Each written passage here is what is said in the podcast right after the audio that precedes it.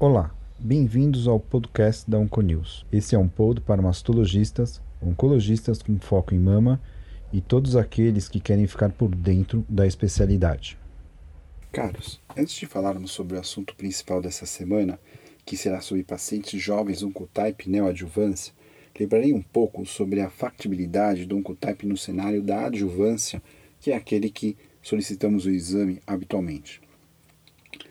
Recordo aqui que em abril desse ano o grupo Young Women's Breast Cancer Study publicou sobre a factibilidade do Recurrence Score em pacientes abaixo de 40 anos, que é uma população em número muito menos avaliada quanto ao uso do Oncotype no cenário habitual, ou seja, na adjuvância.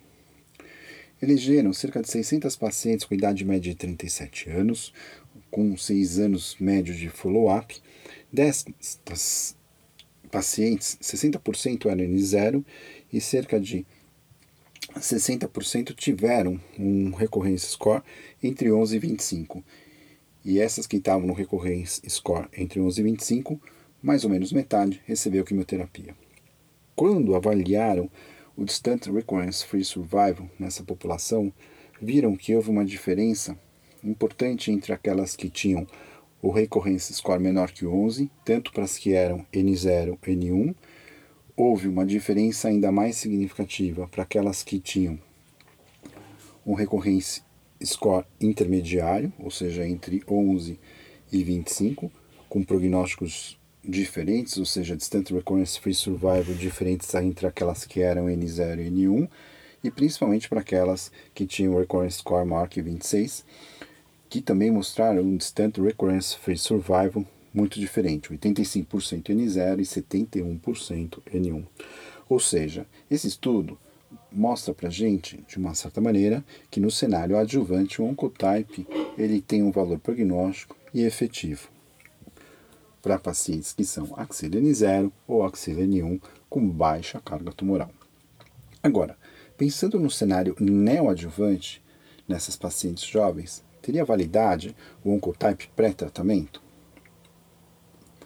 Analisando os subtipos moleculares, temos atualmente muito claro o benefício da quetenel para pacientes triplo negativos e HER2 positivo.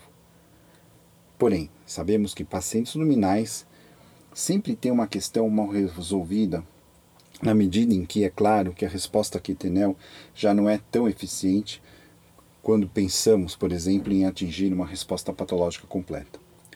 Será que a previsibilidade do benefício de uma quimioterapia neoadjuvância através de uma plataforma genômica poderia ajudar na indicação de um tratamento?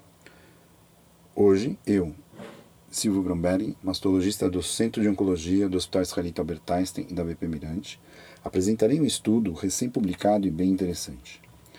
É um estudo publicado no Breast Cancer Research Treatment de novembro de 2020 por um grupo multicêntrico chamado Young Women's Breast Cancer Study, ou seja, o mesmo grupo que fez a publicação em abril, validando o Oncotype para pacientes jovens no caráter adjuvante.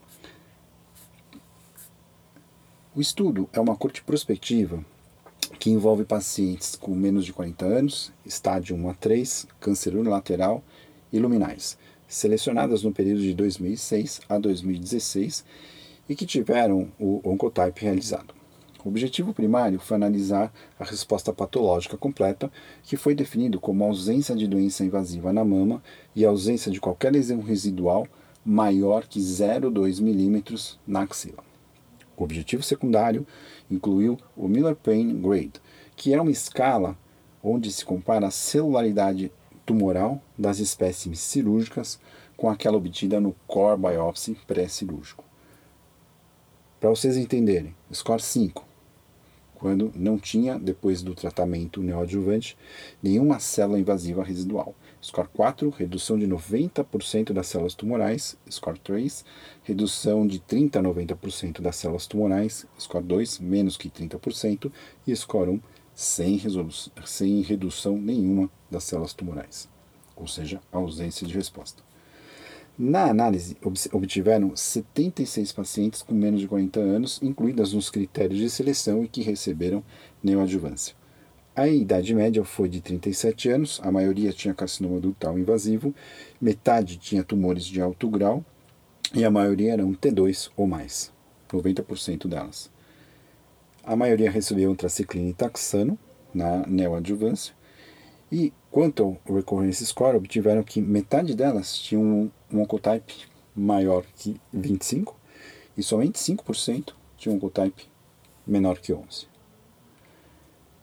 Quando observamos o, o recurrence score, temos que o score mais alto estava correlacionado a uma maior resposta patológica completa. A resposta patológica completa em tumores com um recurrence score maior que 25 foi, aconteceu em 20% dessas pacientes. Enquanto que a resposta patológica completa com aquelas com recorrência score menor que 11 foi somente de 5%. Apesar disso, dessa diferença, essa comparação não foi estatisticamente significante. Lembre que a casuística era pequena. Na análise univariada, o receptor de progesterona negativo e alto grau histológico foram muito relacionados à possibilidade de resposta patológica completa. Já na análise multivariada, somente um cotype foi relacionado de maneira significativa com a resposta patológica completa, mostrando que, para cada aumento de um ponto no recurrence score, há um aumento de cerca de 7% de chance de PCA. Amigos, temos que a prevalência de resposta patológica completa em pacientes luminais não selecionadas é muito baixa, cerca de 10, 16%. Nesse estudo, vimos que cerca da metade das pacientes jovens tiveram score baixo ou intermediário e essas tiveram menor resposta a quetenel.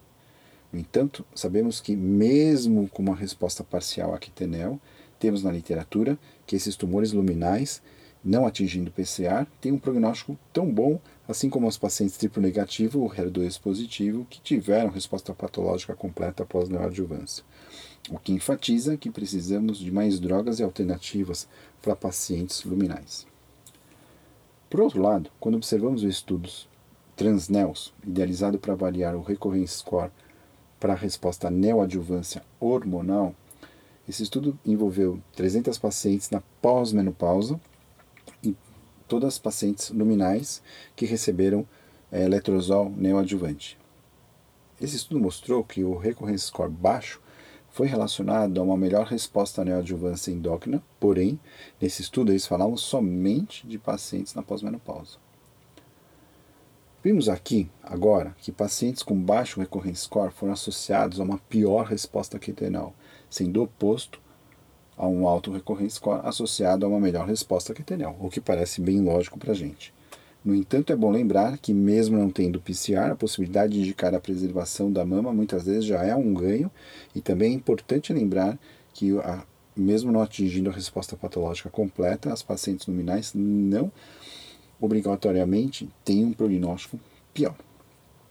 Obviamente que precisamos de mais estudos, mas, na minha opinião, apesar de somente cerca de 50% das pacientes terem um recorrência score maior que 25, e dessas somente cerca de 20%, 20 apresentarem resposta patológica completa, a ajuda do Oncotype me parece interessante no cenário de indicar que é neoadjuvante ou quando não temos a segurança de sugerir um descalonamento do tratamento sistêmico, ou então até no cenário da pandemia, quando acabamos indicando muitas vezes hormonioterapia neoadjuvante e na, durante a cirurgia a doença se mostra mais agressiva. Por exemplo, uma paciente luminal, que era T2N0 clínico e que na patologia se, tornou T2, é, PT2-PN1-MIC.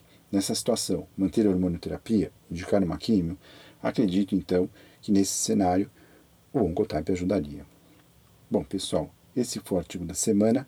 Continuem se atualizando conosco através do Onconews e até a próxima.